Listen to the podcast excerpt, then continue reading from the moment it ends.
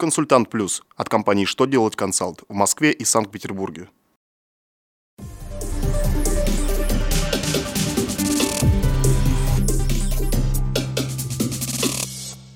Добрый день, для вас работает служба информации телеканала «Что делать ТВ». В студии Милена Мебиус. В этом выпуске вы узнаете, как плательщики торгового сбора должны уведомить налоговые органы о поставке или снятии с учета – Какое наказание грозит водителю, оставившему в автомобиле ребенка? Когда в России планируется ввести курортный сбор?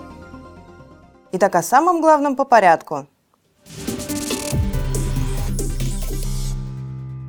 Федеральная налоговая служба России своим приказом утвердила форму уведомления о поставке на учет и снятии с учета организации или индивидуального предпринимателя в качестве плательщика торгового сбора. Также утвержден электронный формат и порядок заполнения уведомлений.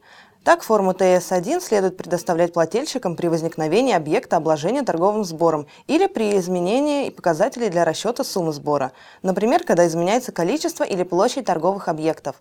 Если же плательщик прекращает все виды деятельности, попадающие под торговый сбор, ему необходимо заполнить форму ТС-2 – уведомление о снятии с учета в качестве плательщика торгового сбора.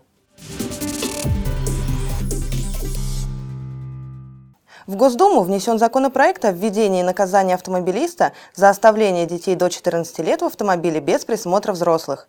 За такую родительскую халатность водителей предлагается лишать прав на срок от 1 года до 2 лет и взимать с них штраф в размере 100 тысяч рублей. Как сказано в пояснительной записке к законопроекту, если ребенка оставляют в машине сознательно для того, чтобы, например, совершить покупку в магазине, то это следует расценивать как правонарушение. Ребенок, находящийся в машине один, может не только навредить транспортному средству, пострадать лично, стать причиной ДТП, испытать нехватку кислорода, но и, как показывает практика, пострадать от отсутствия воды или от духоты в салоне. У Министерства по делам Северного Кавказа появилась идея ввести в России курортный сбор с отдыхающих. Его планируют взимать уже в 2017 году с физических лиц, прибывающих на территорию курортов и временно проживающих в санаториях, пансионатах, гостиницах при въезде или выезде.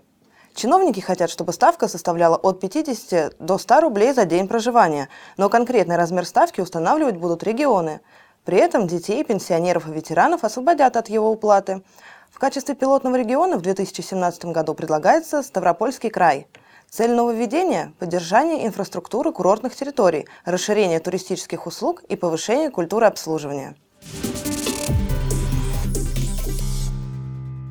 На этом у меня вся информация. Благодарю вас за внимание. До новых встреч!